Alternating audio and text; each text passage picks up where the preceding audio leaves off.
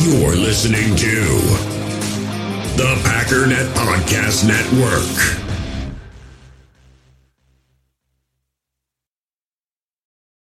It's only a kick, a jump, a block. It's only a serve. It's only a tackle, a run. It's only for the fans. After all, it's only pressure. You got this. Adidas.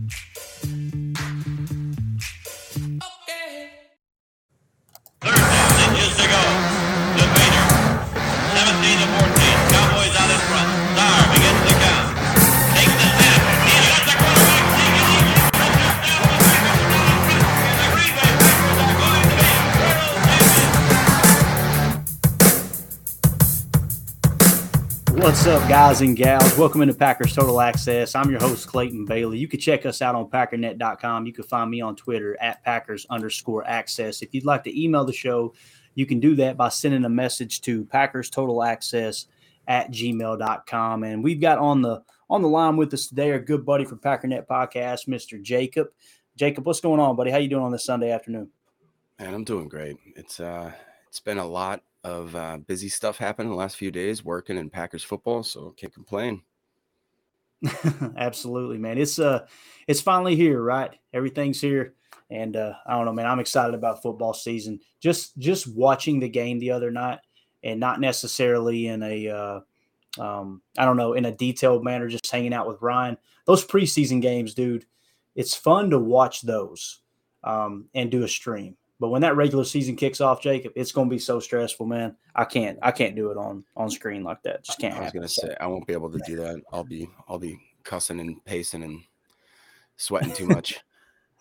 Absolutely. All right. So here's what we got in line for today, guys. Um, we got our very first Chalk Talk episode. You know, you we we've been explaining how we're going to do a, a different format in season for Packers Total Access. So today's going to be our first Chalk Talk episode. There may be later on in the season where we do multiple plays on a Chalk Talk episode, but today we're just going to key in on one specific play, and that's a Romeo Doubs uh, 33 yard touchdown catch there in the first quarter of the preseason game against the Niners.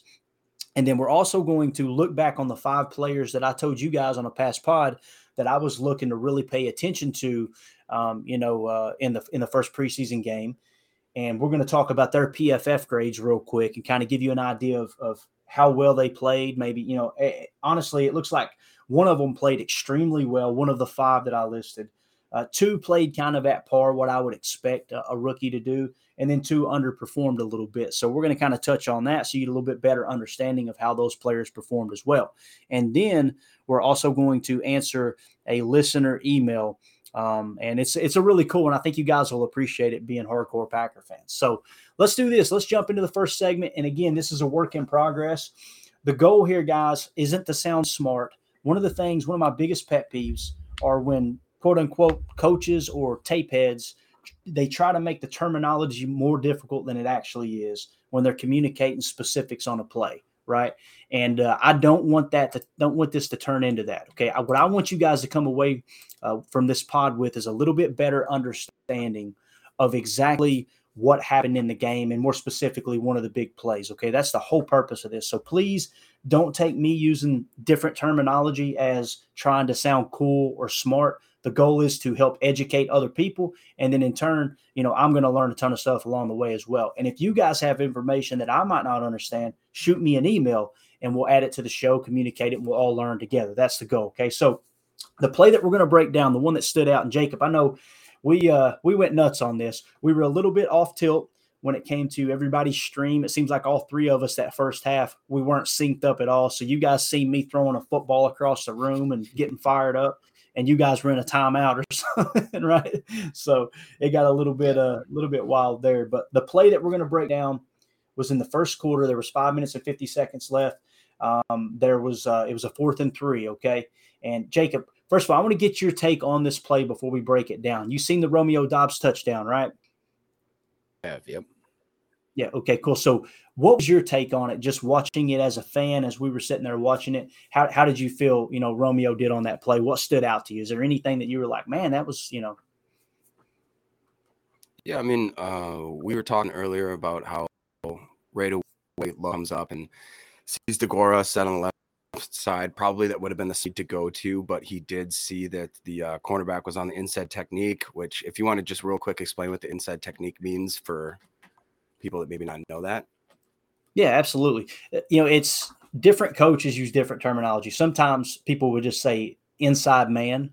Some people, I like to say technique because it tells people, oh, okay, that's a technique the defender's using. So inside technique. And then others will say shade. But shade's a terminology that's used a lot on the defensive line.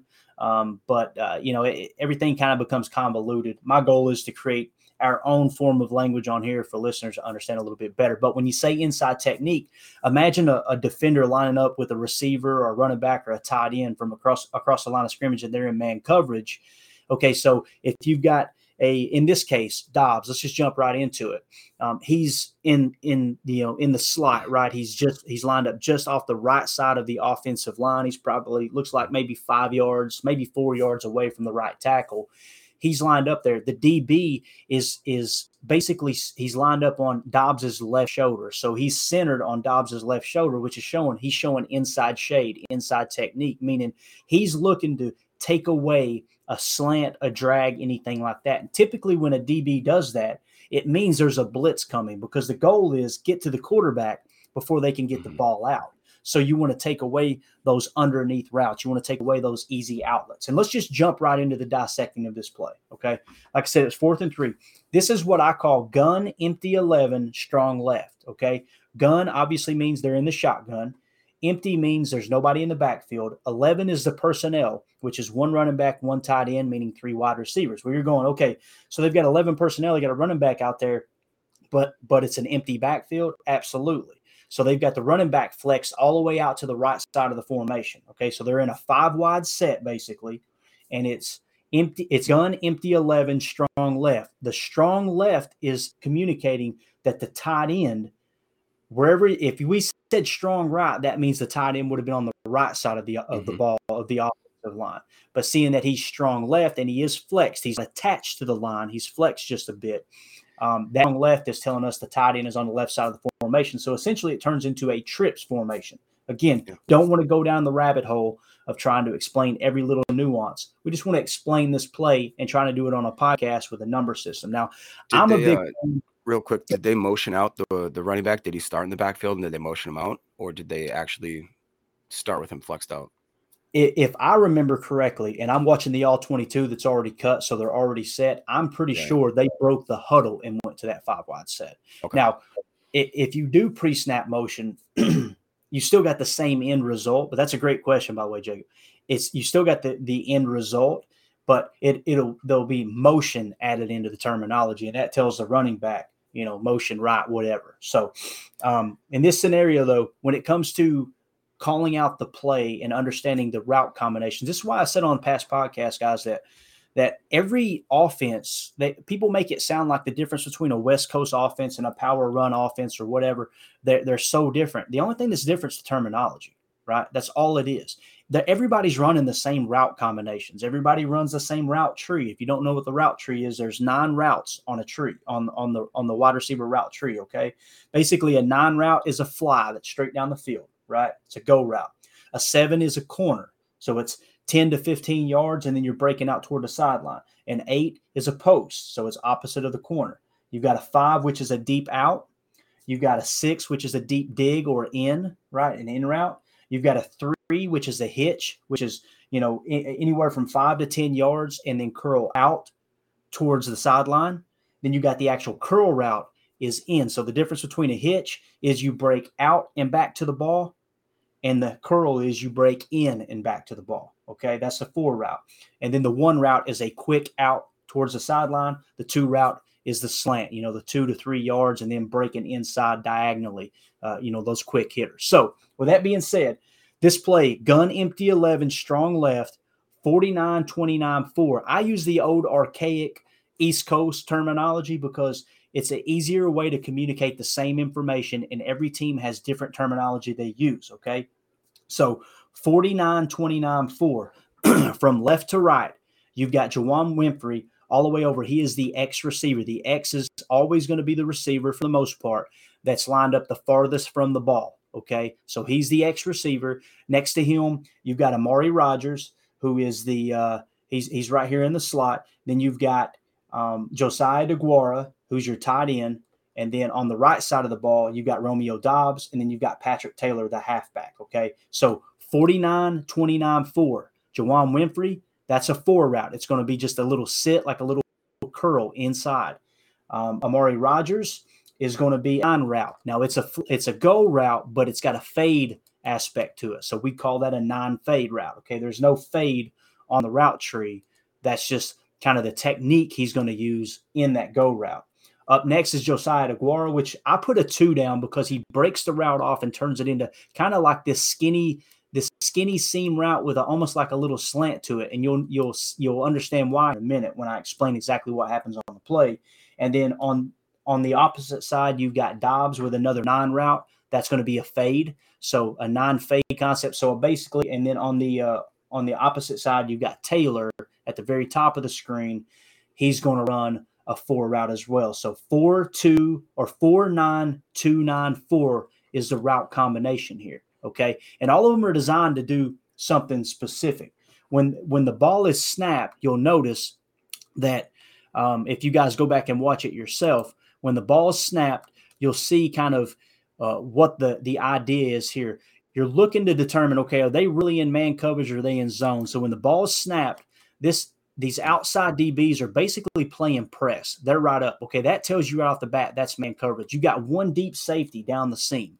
Okay, well that deep safety down the seam looked like he was playing, you know, either a cover one or maybe they were disguising a, a cover three uh, man press, right?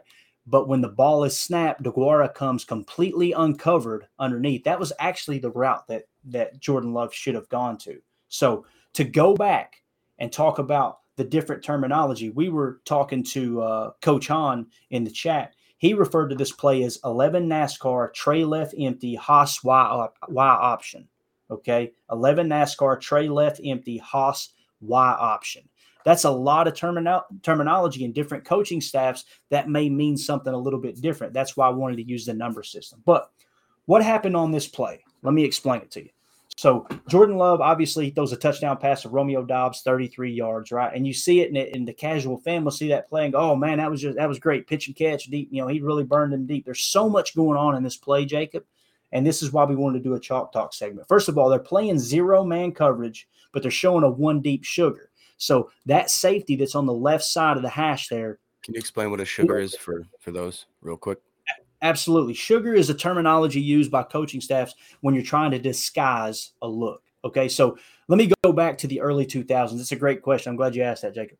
In the early 2000s, you guys remember when the New England Patriots would absolutely dominate Peyton Manning? You remember that, Jacob? Oh, yeah. Okay. This is what would happen.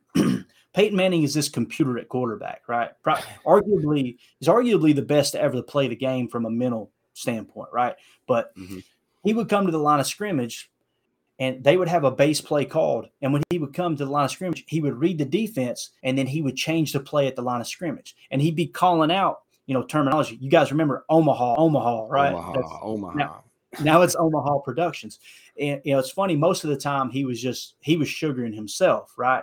He was making them think he was changing the play, especially when they started to catch on. But anyway, what Bill Belichick would do, they studied his tape and they said, you know what? He comes to the line, he reads the defense, and then it was like like clockwork. I think it was the seven second mark. There'd be seven seconds left on the play clock, and then he would change the play, come set, maybe one fake snap or uh, you know one hard count, and then they would snap the ball and go. Well, Bill Belichick, being the freaking genius that he is, he said, I, I want us to show a look that's opposite of what we're actually running.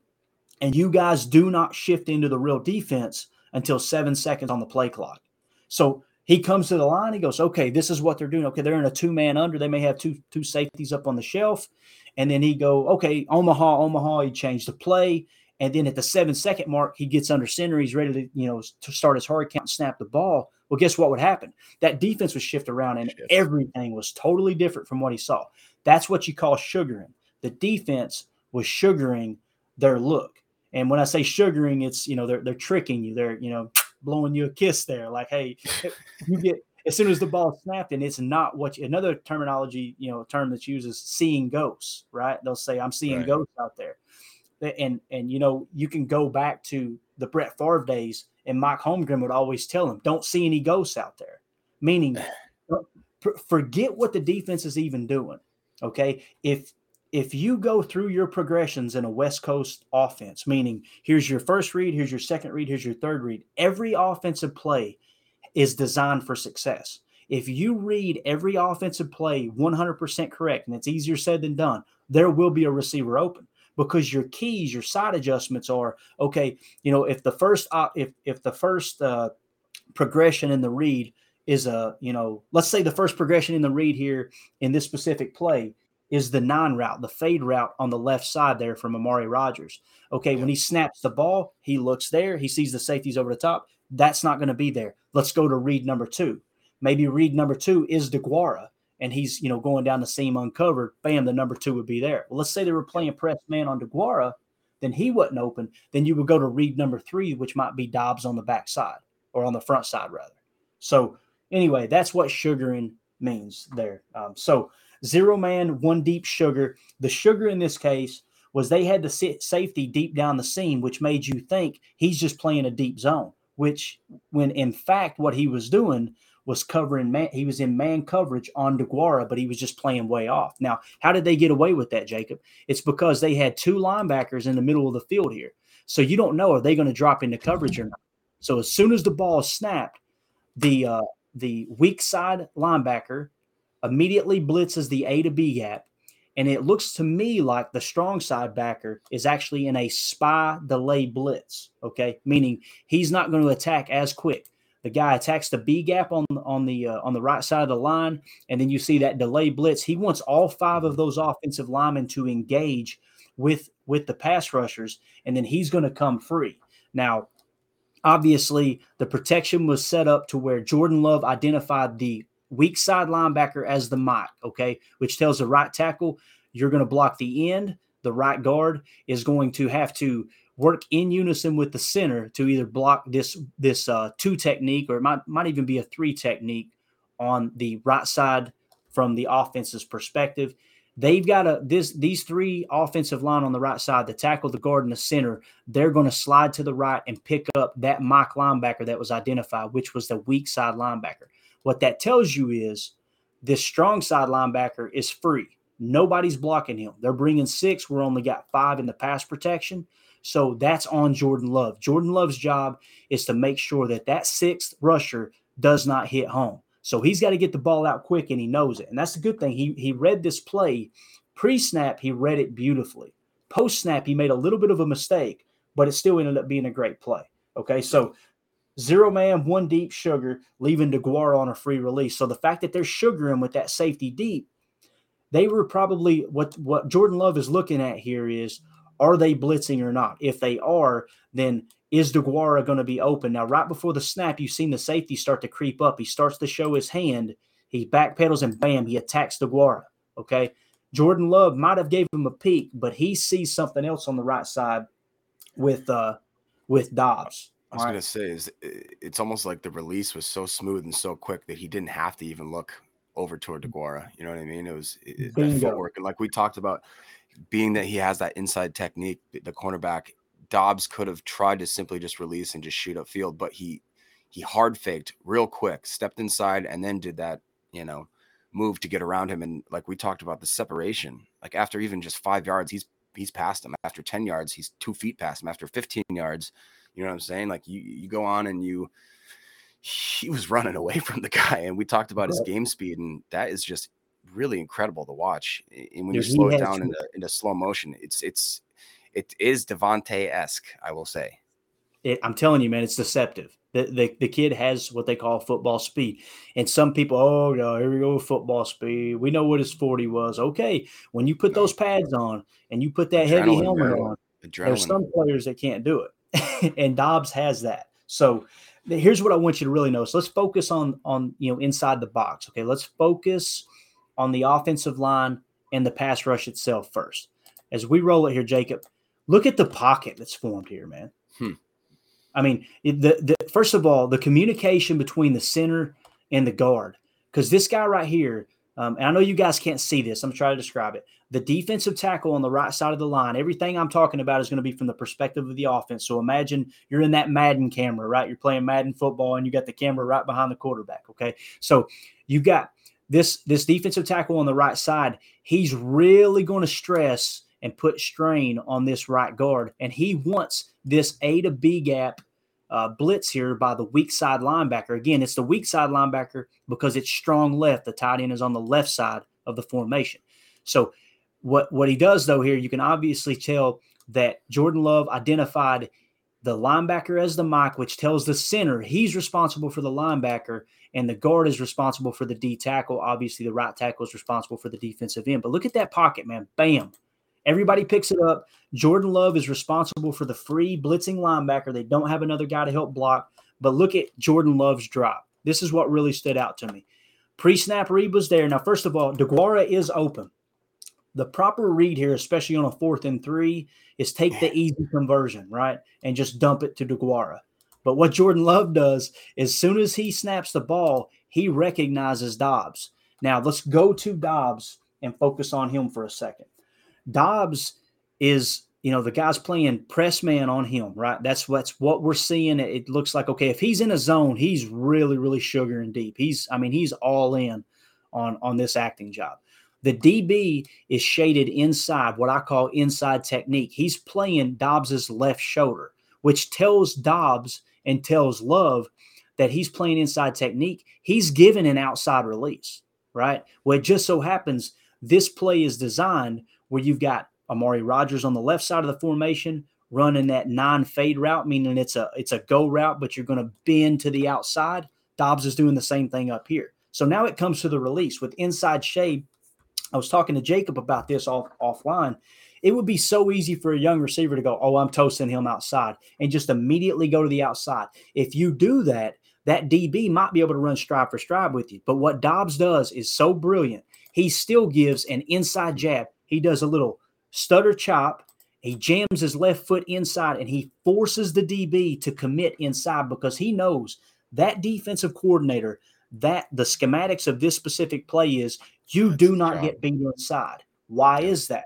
Because the ball's got to come out quick because we're blitzing six and they've only got five in protection. So the goal is take any underneath routes away and force them to basically take a hit. So when the ball is snapped, the release is sick. Doubs immediately separates. And what's beautiful about Jordan Love in this situation, guys, it was literally a three step drop. One, two, three, foot hit, back foot hits the ground, hitches clean, and the ball comes out. And it is a beautiful ball. So, Doubs, great footwork on the outside release, great rhythm by Jordan Love, like I said, with the three step drop and a clean hitch. And then Doubs, once again, Jacob, showing exactly what you said just a second ago. This guy's got game speed. Guys, it's literally not even four yards into the route, and Doubs already has two yards of separation. Like he's he's gone. The guy never recovers. Now, yes, the inside jab helped, but I'm telling you, this is what we're talking about with in-game speed when the pads go on. Now, let's go to Doubs's scouting report. And this comes from NFL Draft Buzz. All right. 6'2, 204. He only ran a 4.5 240, right? Not Blake. I mean, you talk about Christian Watson running a four, you know, possibly a 4.2, definitely a 4.3 40 at his size. You know, according to in shorts, basically running the 40 in underwear, um, Doubs is one of the slower wide receivers on the field for the Green Bay Packers, right? 4.52 40. But check this out NFL Draft Buzz has his hands graded at 78%. Guys, that's showing up. We've seen the drops on the game Sunday. So his weakness is his hands, right? Especially, it's funny he can make contested catches, but on that that wide open crosser where Jordan Love was rolling left, Jacob, he, he couldn't catch it, right? It's amazing how that works. His short route running grade was 84%. His medium was 89 and his deep was 89. So this is a receiver that the strength of his game is medium to deep route running and we're finding out that he has game speed. I mean, the separation there as we watch it loop one more time here, Jacob, is I mean, it's pretty it's impressive, dude. And here's yeah. what's crazy. It happens here. It happened against Stokes, and you guys seen as soon as he beat Stokes off the line, Stokes dude. never recovered. Never. Dude, Stokes is one of the fastest corners in the league. That was the but- play where he threw his helmet, right? Like he was so mad. Yeah. Exactly. Now think about this. They were talking about how Jaire locked him down the other day, right? Well, that route that he ran against Jaire, he didn't catch the ball, but you remember in the tweet and everybody talking about it, he beat Jaire off the line. Yep. Like he won the route. He just didn't make the catch. So we've got something special. Guys, this is a rookie. Like if he builds on this, and again, it all comes back to is someone going to really, really master their craft, right? Are they going to master their craft? And that's going to be the question for Romeo Doubs. If he's this good as a rookie and he studies his craft like Davante Adams did while he was here, oh my. God. I mean, and and here's the other thing too. Give kudos to Jason Vrabel. This kid fell so far in the draft. What round did he Yeah. fall to, Jacob? Fourth. So he falls all the way to the fourth round, right? So nobody's expecting him to contribute this year. And then he goes what's- through. oh, What's What's funny that? too, remember uh, Eli Cummings did an interview with with uh, Ryan, and I believe that at one point he said that he had him tipping into the early second, maybe late first, and then eventually settled into the fourth. But he said that that was like one of the biggest steals of the draft in his opinion, and I think we obviously see why. Yeah, I completely agree, man. I mean, it's uh, it, it, what's what's awesome is he falls to the fourth, and then Jason Vrabel takes him in to one OTA, and then one mini Yeah. camp, and his first training camp. You're seeing this. So yes, Doubs Doubs is looking great, but let's give Jason Vrabel some freaking credit. I mean, my goodness. Now think about this, guys and, and this is the stuff that I really get into. I th- I probably think too far down the line sometimes, Jacob. But I'm already thinking if we have the success that we've had in the past, right? Then everybody's going to come a knocking, and they're going to be poaching our our uh, coaches again. So if Stenavich gets offered a, a head coaching job, you've got Jason Vrabel in the background who's doing this kind of work with a, a rookie wide receiver. And I believe Jason Vrabel is actually the passing team coordinator too he is he is getting trained up on right now to be our next offensive coordinator if indeed Stenavich does Oh, yeah. go on. And He's and not be related to, to Mike Vrabel, is he? I- Is that's he a like great his son or something. He he may be related. I haven't looked into that. We need to do the research on that and tweet that out if he is, because that that would be to find pretty that. cool. It's so rare you see the name Vrabel, right? Especially Yeah, it's like it's yeah. But anyways, guys, that's your chalk talk segment. We want to start doing that the first episode um, uh, following the post game show. Okay, so we do the post game show on game day. As soon as the game's over, we'll give you a recap of the game. Then we want to do one chalk talk, and we want people to kind of understand at a little bit deeper level why was this play successful. We may do as many as three, but I really feel like one should probably be the limit because, again, you guys can't see this visually. So it makes things difficult. I don't want it to be boring, but at the same time, I want you to come away understanding what happened on that play, why it was successful, who did what well, and who who might not have done you know something as well. Like there is a negative aspect to that play, Jacob. Jordan Love Yeah. did not get the hot read. He should have hit the hot read on a fourth and three, in my opinion. Now, at the same time, it's hard to argue with a 33 yard touchdown dagger, right? Because again, he read inside technique. He knew that Doubs was going to be on an outside release there on, on a go fade. So snap the ball, bam, clean release. Let's take a shot. I kind of like that. But I was gonna say you almost like that mentality because you know Brett Favre wouldn't have taken the fourth and three easy throw. Oh, I'd like to think probably Rodgers isn't even gonna take that. You know, he likes to throw it up there, and I like that he had that confidence in himself and with the receiver that he said, "Okay, I'm not even gonna look at my other you know read. I'm just gonna throw this up there." I saw that he busted off the line, and I like you. You can't be mad at that. I, if anything, I think that shows that he's getting a little more confidence in himself and trust in his throws, trust in his reads. Absolutely. And you, you mentioned Brett Favre. Brett Favre probably would have Brett Brett Favre probably would have seen the hot and said, That's too easy. He would have seen Doubs and went, That's going to be open. Let me see if I can throw this through the defender's chest that's got Amari Rodgers completely locked up. that was Brett Favre, right?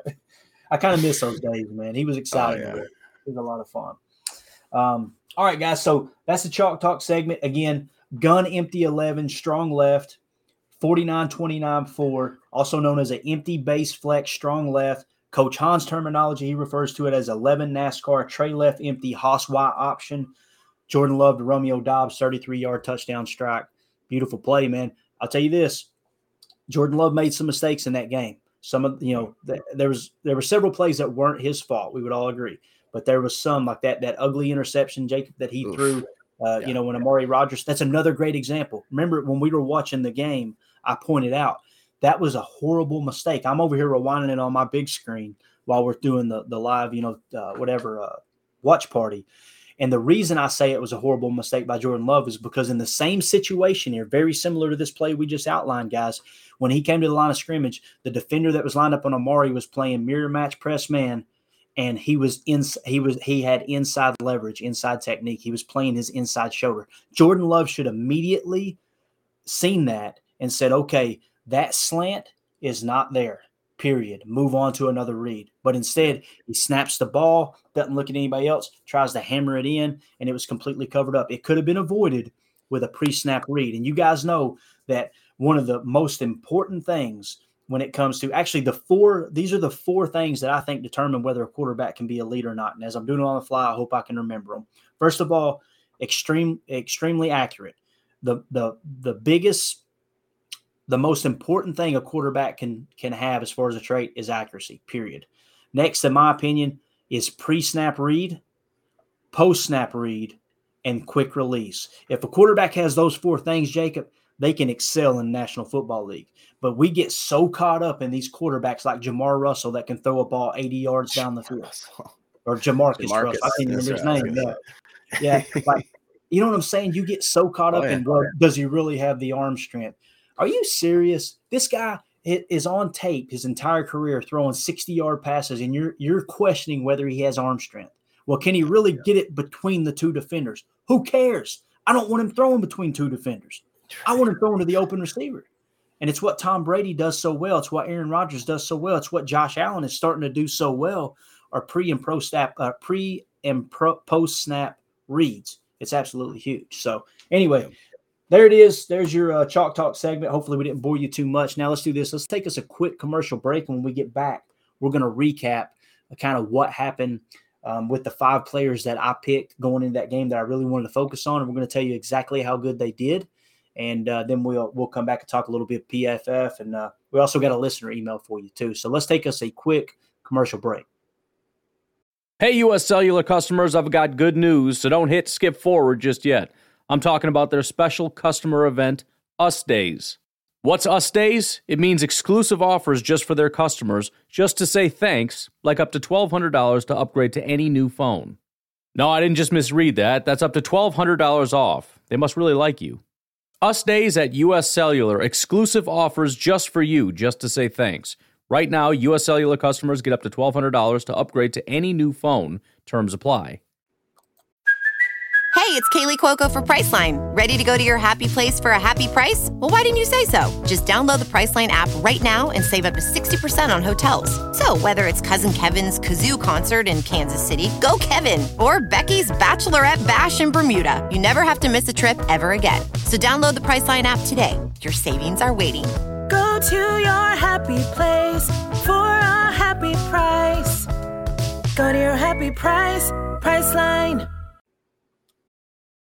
This episode is brought to you by Hyperice, the leader in advanced warm up and recovery technology. They have tons of innovative products, like Venom heated wearables to help soothe sore back muscles, Normatec compression boots to speed up recovery and increase circulation, and Hypervolt massage guns to improve mobility. Loved by athletes like Naomi Osaka and Erling Haaland. Try them yourself. Get 10% off your order with the code MOVE at hyperice.com. Survivor 46 is here, and so is On Fire, the only official Survivor podcast. And we have a twist this season. The winner of Survivor 45, Dee Valladares, will be joining us every week. We're going behind the scenes of the biggest moments, the how and the why things happen, and the strategy and analysis you can only get from someone like me, a Survivor winner. Listen to On Fire, the official Survivor podcast, wherever you get your podcast.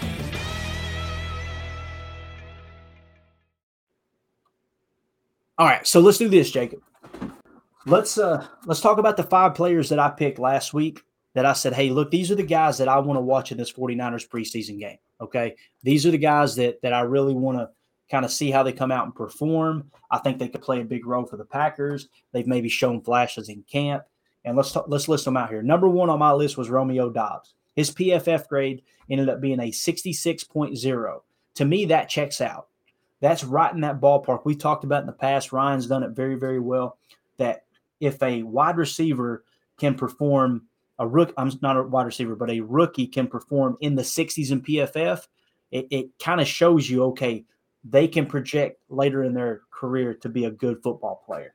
Romeo Mm-hmm. Doubs finished with a 66. How did you think Romeo Doubs played? I mean, did, did, obviously he got targeted. Was it seven times? Only had three catches, but seven again, you see the times, three receptions. Yeah. I mean, he did all right, and I, I think that there's a lot of things to be excited about. But I, I want to probably tamp down some expectations, like Ryan usually does. You know, I don't like the drops, and apparently he's been known for that over his career.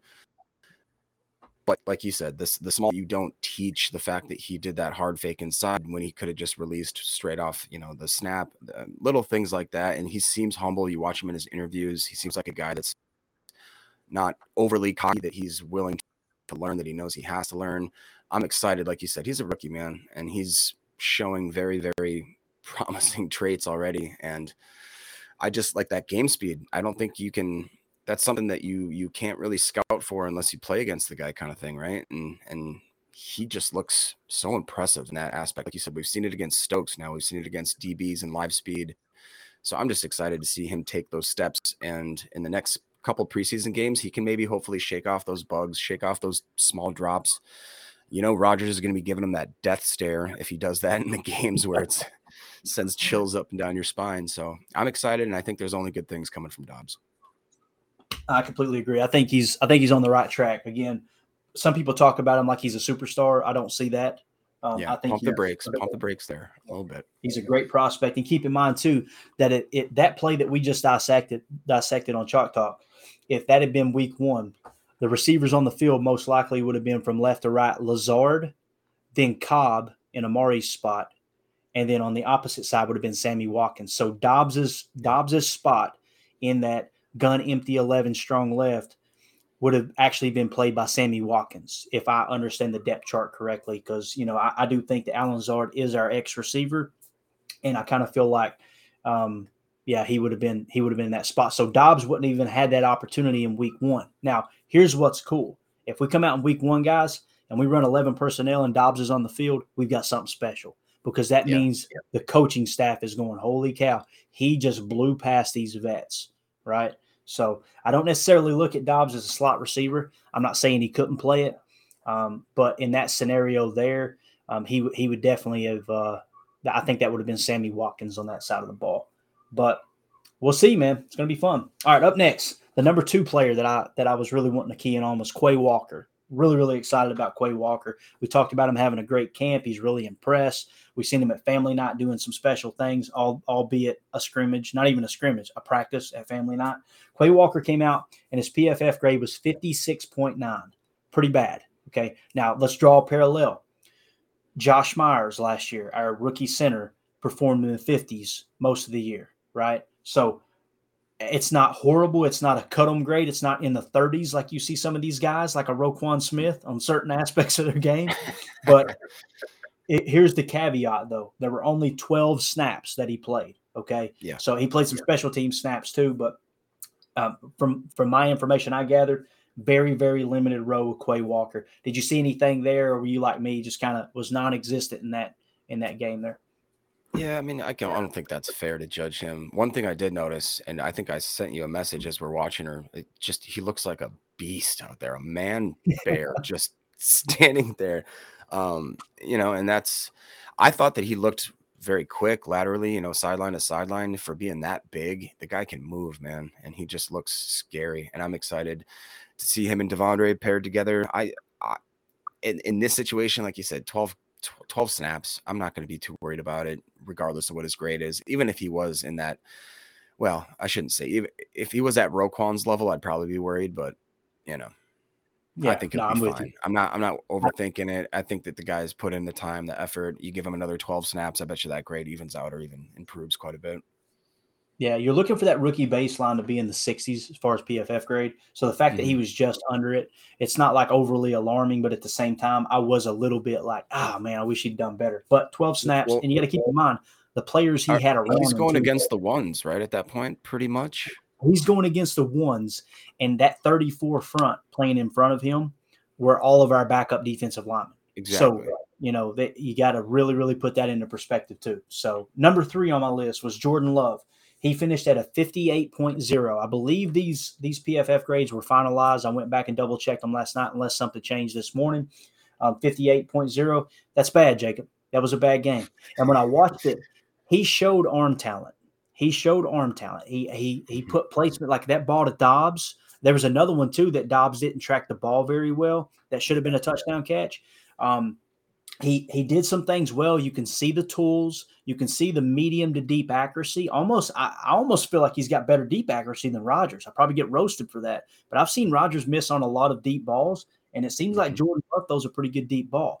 But as far as PFF grades, I guarantee you that play we we designed there with uh, with Doubs, Jacob, they probably gave him a bad grade on that because they seen the same thing I did. Now, granted, it was a it was a good throw, right? It was good placement and all that, but the the proper read was the Guara underneath, especially with the the down and distance being fourth and three. So, um, yeah, fifty eight.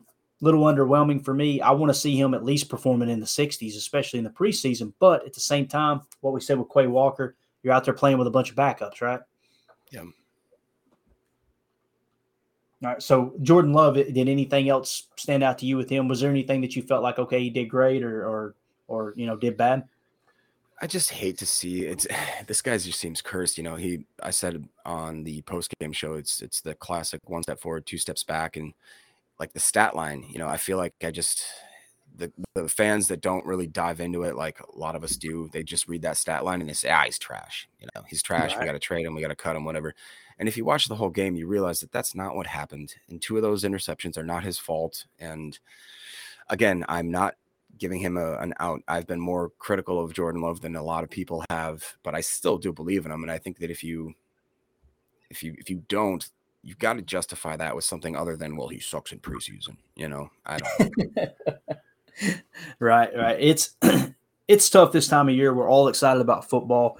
The people who are going to be negative are going to be overly negative, and the people who are going to be positive are going to be overly positive. That's just everything's magnified because we've been starved for football for so long, right? so Yeah. it's uh it's definitely it comes into effect. Number four on my list, Kingsley. You ready for this? Oh, Enagbare. there we go. I converted him. All right, there you go. I'm I'm gonna change it up all year just to tick people off. All. Well, I about I about said a bad word, man. That was close. Um, all right, so Kingsley Enagbare, right? 60.6 was the PFF grade. Guys, I checked that off as a success. I mean, you, you're talking about a rookie fifth round pick come out and perform in the 60s. That's that's what you're looking for, just like we said with Romeo Doubs. That's showing okay, you've got something there. That's you're you're in the ballpark. Now his His pass tackling rush- grade is 73 as well. Wow, I didn't know that. I've got his pass rush grade is a 68.8. Now, against the That's right. run, and we all talked about this, 49.9. He is not a good run defender. Not saying he couldn't develop into that. It's kind of the opposite of Rashan Gary. You know, when when Rashan Gary played at Michigan, they had him playing inside a lot on the defensive line, and he was a great run defender. But he he you know he didn't never tally up any sacks hardly. Right? It's kind of the opposite effect with Kingsley because he played a lot of that wide nine in college, and we talked about how the hash marks benefit that, right? With the with the with the mm-hmm. wider hash marks or whatever. You know, when it comes to Kingsley, he's going to be a great pass rusher, I think, at least a good pass rusher. But we've got to work on that run defense, right? Setting the edge and all that. So again, checks the box, man. I'm excited about Kingsley. One game down, it's only one. It's a limited amount of reps, but he showed me something there. Did you, what did you think of Kingsley? Yeah, I mean that's that's definitely encouraging. And like you said, I don't remember the one sack where he just had that stiff arm kind of basically where he just ripped the guy and pushed him away. I mean, he he shows that he's got that power, he's got the speed. I want to see if maybe man, if Gary could take him under his wing and kind of show him some more hand chops and that kind of stuff, some just the work ethic, the the drive, and he's got the size, he's got the speed, he's got the cool name, he's he's everything, man. He's ready to go. He just needs to put it all together. So I'm about, I'm about to buy me a, a Kingsley jersey. Ooh, I like it, dude. I like it. Number five. This was the darling. This is the absolute darling of the game. Um, Zach Tom graded out as an 80.1, Jacob. Now, listen, Royce Newman set the world on fire last preseason, right? I got to So tell you gotta- something real quick, Clayton. Yeah, let's hear it. In the as of like 45 minutes ago, they increased it to a 80.2. Must Hey, found something. hey. Hey, get that extra his one in shoes. there. They said his shoes were tied perfectly, so they gave him. Anyways, yeah. Go ahead. What were you gonna say? I'm sorry. No, I just got to get that extra point one, man. He earned it. You got to get that in I, there. I love PFF, man. I really do. There's the fact that they're, they're constantly trying to get better, and anybody who bashes them, not anybody, it's okay to say, "Hey, I don't like that approach." That's cool, man. Every you know, I'm not saying I'm right and they're wrong, but when people don't understand what it is and they bash it, that's when I'm like, "Okay, you lost me, dude." Like you're Mhm. you're basically saying there's you there's no other way of determining how well the player played other than statistics, and I don't want to know about it if there is. And I'm just going to tell you you're wrong because I want to be argumentative. You know. A- So- AKA Bears fans. Yeah, basically, yes. Yeah, with Roquan. That was God, that was hilarious, dude. Literally, it was 48 hours past. I, 48 hours earlier, I was in the conversation with him going, Why do you like this guy? He, he had 160 tackles and he's this and that. And he's he's a freak, blah, blah. You're stupid. You don't understand football. Go back to PFF. And then 48 hours later, they're going, Ah, just get rid of him. We ain't that big of a deal. What happened? Where's all that energy at? Oh man. and I'm not one. I don't like to go on there and argue with other fan bases. I actually like getting along with other fan bases, and I feel like the second you you have that superiority, like okay, I can't learn anything from other people. I really feel like you're you're robbing yourself of extra knowledge when it comes to the game of football. I'm just kind of weird like that, but it is funny watching some of the conversations. Man, it's uh it's hilarious. Now, I want to talk about one player. So those are the five that I talked about, right? So just to do a quick summary, Romeo Doubs, 66. I checked it off as a success. Linebacker Quay Walker, 56.9. I put a minus sign. Feel like it was a bad game. Limited snaps, but a bad game. Number three, quarterback Jordan Love, a minus sign, 58. Got to got to play better. They got to see more than that, uh, you know, out of Jordan Love. Uh, check mark for Kingsley Enagbare. Uh, like I said, a 60, uh, 68.8 rushing uh, rushing grade. And then you said he had a great tackling grade there too. That's a Mhm. success. And then Zach Tom setting the world on fire with an 80.2. I think we got us an offensive line of the future there, guys, and someone who could potentially play right tackle, left tackle. Like that's pretty exciting stuff. Now, um, one player that stood out outside of that top five, and Ryan pointed this out on Twitter, Josh Myers. Jacob, have you seen his grade? Oh man, it's the best best of them. 92.2 PFF grade. And now here there's there's kind of a caveat here. I went and looked at it. His pass rushing grade was only a 60 or uh, i am sorry, a pass blocking grade was only a 65.2, I believe. Right. But Yep. his run blocking grade 93.0 and it's funny because coach Han, coach Han jumped on the live stream with us, right? And and I remember there was one specific play where he I think he called out Josh Myers if I can remember like, "Oh my god, he's road grading." Like that's it, it, just kind of shows you people's strengths are starting to pop now. And uh, the fact that he had a 92.2 and Josh Myers was in the 50s for most of the year last year. Am I right, Jacob? Yep. Do you remember? Oh yeah, yeah. So Very can kind of- yeah. Quay Walker, very first preseason game. We're overreacting, I know. 56.9 doesn't mean anything. I mean, Josh Myers last year finishing in the 50s and he jumps up to a 92.2. Granted, you know, Yeah. he probably wasn't going up against the ones, but I'm excited to see Josh Myers moving forward. Are there Well, any other on- PFF? That's on 36 total total plays too. Like it wasn't just you know five, six, seven, eight, nine, ten plays. That was on 36 total plays. So total snaps. Absolutely. You know, another one, uh, Jake Hansen. Jake Hansen, uh, uh, Oh. player that I mean, he's he's really, really becoming one of my dark horses. What, are you, what, you going to say about Jake? with Hansen? Hansen. No, it's just that's one of those guys where we all kind of wrote him off, and we wrote him off almost like two years ago. It seems like now, and he's quietly been grinding, been working, and um, it's one of those picks, man. I, I'm just you. We have to learn to not count guys out, even if they have maybe like a slow start. You know, we're doing this with Amari. People talk stuff, uh, smack about Slaton. Look at what he's doing. You, people talked a lot of stuff about a lot of picks, and then if you give them time, the Packers don't draft for immediate success. They know that they've got the talent and the the coaching staff. We just give them a little bit of time. They're really good at molding these guys. I think we got to give them a little bit more um more leeway with that before we start judging. Yeah, completely agree, man. All right. So, is there anything else you want to cover, Jacob, as far as the uh, as far as PFF goes? I got I got a couple of really cool things that I just was looking up. I heard I listened to Ryan's podcast this morning and he went through the PFF grades like he does and I want to just copy and paste what he did. So I started looking at some different um, genres, aspects, ways of looking at it. So real quick, diamonds in the rough is what I call this. Low key, great player grades, different from Ryan's takes, literally. So uh, as of the moment, about like 7:30 this morning, they only had, I believe, 12 to 14 teams graded. But I mean, that's roughly around just under half the half the league. So as that at that moment, like I said, around 7:30 this morning, the Packers were ranked number two so far in the team run blocking grade. We had 82.5, second only to Arizona. Which you know, when we watch the the game, we're all sitting here as armchair quarterbacks, being like, ah, offensive line's not doing good, blah blah blah they actually graded out quite well, even individually. Uh, the Packers were the number one ranked tackling team in the NFL of all teams graded according to PFF currently at a 77.7. Oh, we'll get into that. In just so Gary. Yes, sir. The Packers were ranked number two in defensive pass rush grade, which is 75.1 only to Arizona again.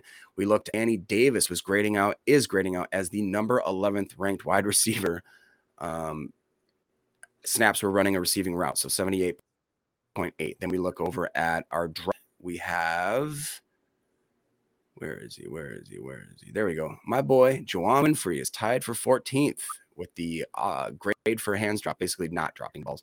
Um, Ju- Juwann Winfree is also the league's number 14th ranked wide receiver for, I'm sorry, yeah, drop ball. And then Shemar Jean Charles ranks 31st of all NFL defenders in run defensive grade. Isaiah McDuffie's ranking 38th.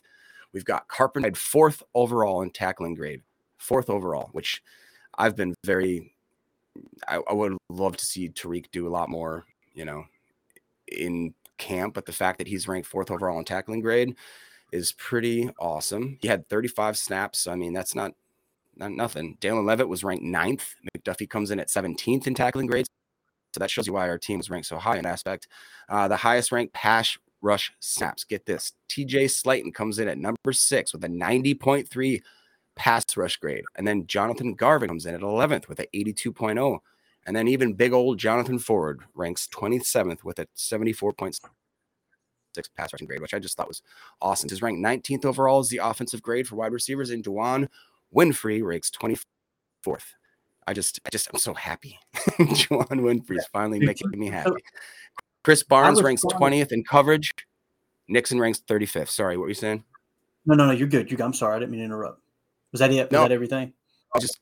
Yeah. I got one more, and then overall ranking, receiving grade. BJ ranks fourth in the league right now for with a ninety point eight, and Danny Davis ranks twenty fourth with a seventy eight point eight. So just really fun. Dude, that battle, cool stuff. That battle is heating up at running back, isn't it? I mean, Goodson showed some stuff. Baylor showed some stuff.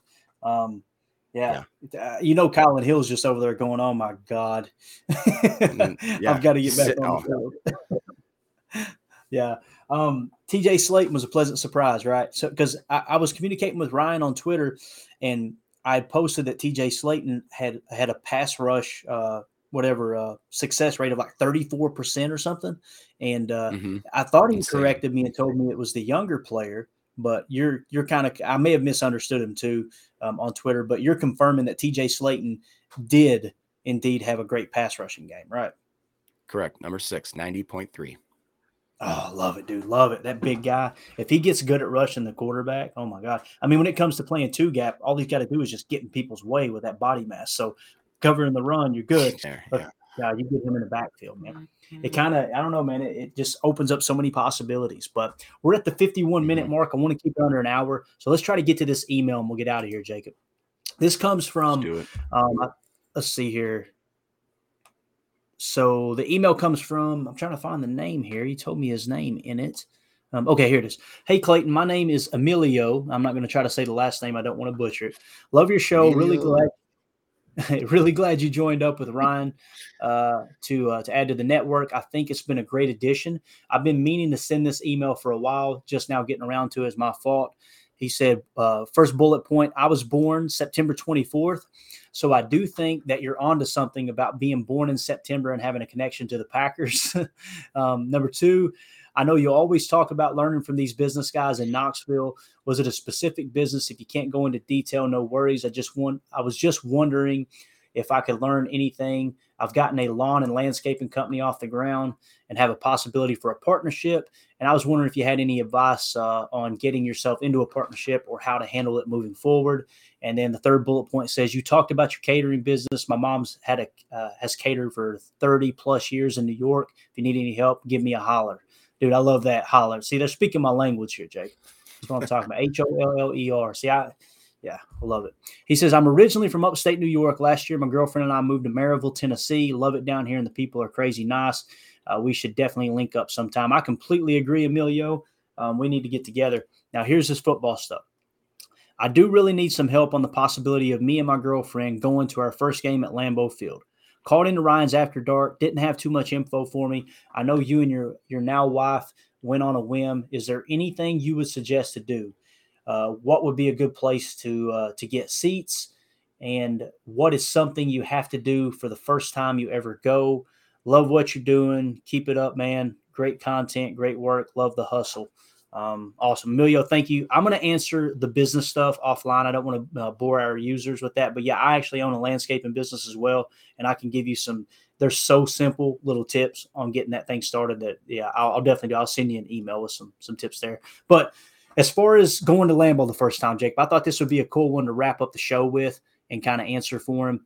Um, obviously, you've got family that live in Green Bay. What I did here, Emilio, is I made a list the first time I went to Lambeau, it was on a budget. Okay. So I'm going to explain to you what we did the first time we went that saved us money. So if you're on a budget, you know, and you got kind of a tight budget, this is probably the best way to go. Okay. First of all, get you a hotel in Appleton. Appleton's just outside of Green Bay. It's like, if I remember yeah, yeah. correctly, it was like 30 minutes away, something like that. Yep. That's where I was yeah. born. Oh, awesome. Yeah. So get your hotel in Appleton. It's cheaper. Um, there'll be rooms available. You want to book them as soon as possible, but it's a 30 minute ride up. That's nothing when you're talking about going to Lambeau Field. You can get yep. your tickets at Event USA. There's probably a cheaper way of getting tickets, but I like going through Event USA because it's very, very secure. They've never let me down. Um, that's, uh, that's something something I've always used. It used to be called uh, it wasn't Event USA, but it was called uh, Packer Fan Tours, but they've changed it to Event USA now. Uh, also, something that's cheap that you're going to want to do the first time: tour Lambeau Field. Okay, it, Jacob. I think I enjoy the Lambeau Field tour more than I enjoy watching a football game at Lambeau. I really do. It's it is so awesome walking down on the field. Uh, if it's in the off season, you get to go into the locker room. There's so many Walk, cool things. Walking out of that tunnel is the most amazing thing I've ever done in my life. I did it with my uh, my family, my late grandmother before, and even she was like, it's just awe inspiring. It almost brings you to tears. It's crazy. Yeah, Emilio, they took the concrete out of the old tunnel right before they created the new players tunnel out of the old north tunnel. They busted up the concrete and and put it in the new yep. tunnel so that the players will walk across the same exact concrete that Vince Lombardi's Packers walked across. It's it's unbelievable. You get to walk across it that same concrete. Um, also, the uh, you want to tour the Packers Hall of Fame, very very affordable. Something you definitely want to do. They got the coolest exhibits in there. Um, as far as eating, there's a restaurant in the upper level of Lambeau. It's called uh, 1919 Kitchen and Tap. It used to be Curly's Pub, but it's 1919 Kitchen and Tap now. Excellent, excellent beer cheese soup. Make sure you get that. And obviously, their cheese curds are phenomenal. They've got so many beers on tap. I don't know if you drink or not, but uh, I'm a, I'm a two three beer kind of guy, and I'm ready to go to sleep. But I love trying some of that that Wisconsin beer there that's local. They got on tap. And uh, here's the other tip: don't go broke at the pro shop. Okay, if you're on a budget, oh. do not go in there and go crazy and go broke. All right, now if you've got an expanded budget, and I'm I'm fortunate enough now that I've gotten to the point that this is how I go to Green Bay now. All right, I go through Packer fan tours and I get the package. And what they do is they book your hotel at the Lodge Kohler. You can get that. You got to go early. You got to get it in early because it fills up really, really quick. But I stay at the Lodge Kohler. It's literally right across the street from Lambeau Field. You can you walk out of the hotel and you're in Lambeau's parking lot. Basically, it's really, really cool. It's a top notch hotel. So I go through Event USA.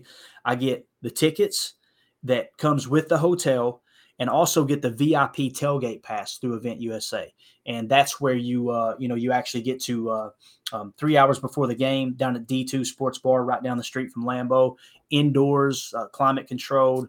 You got big screens everywhere. All you can eat, all you can drink. Awesome three hour tailgate party. So if you're on a budget, stay in Appleton get just single tickets. Don't worry about the packages. And then when you get up there, you can get a tour of Lambeau Field. Maybe order. You could call them ahead of time and order that, or get it on Packers.com. I, I'm not exactly sure how you order it online.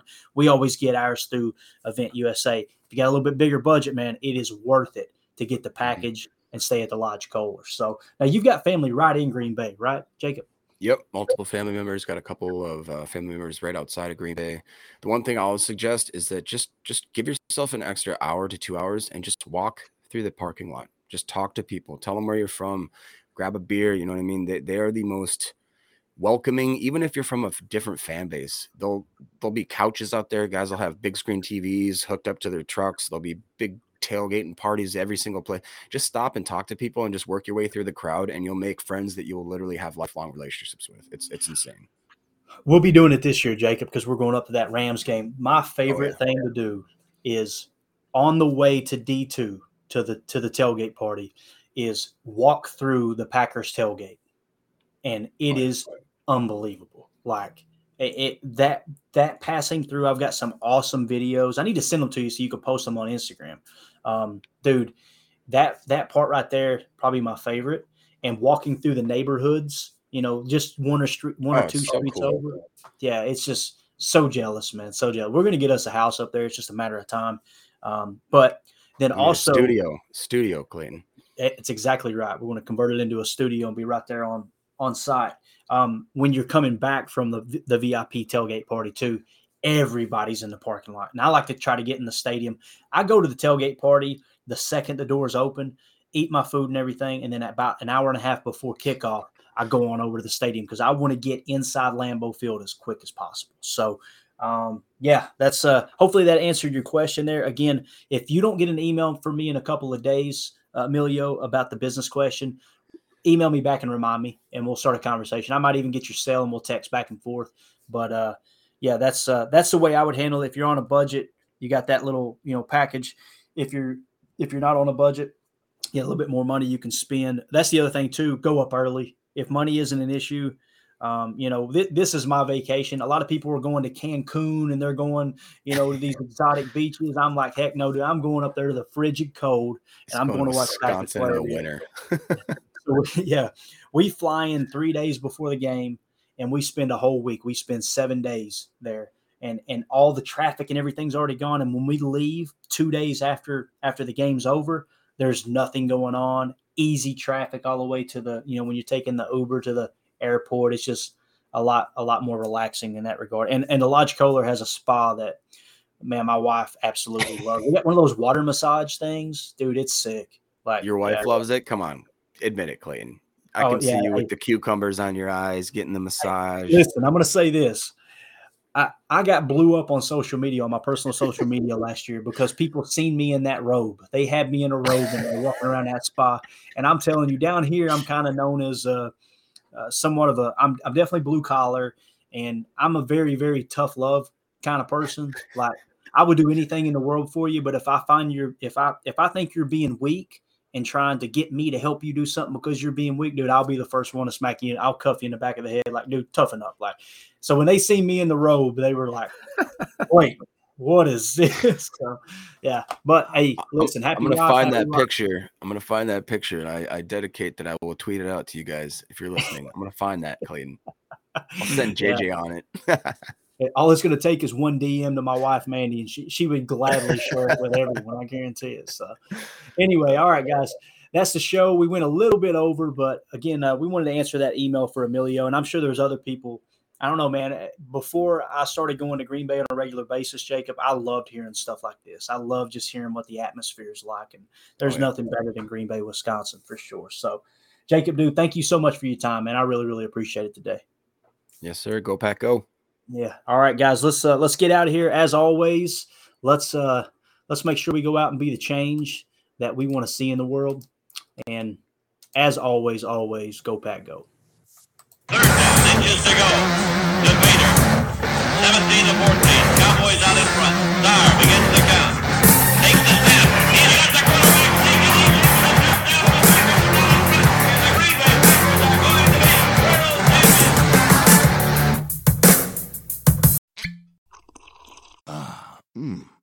The first taste of rare bourbon you finally got your hands on. That's nice. At Caskers.com, we make this experience easy. Caskers is a one stop spirit curator with an impressive selection of exclusive, sought after, rare, and household names in the realm of premium spirits and champagne. Discover the top flavors of the year now by going to Caskers.com and using code WELCOME10 for $10 off your first purchase. Get $10 off your first purchase with code WELCOME10 at Caskers.com.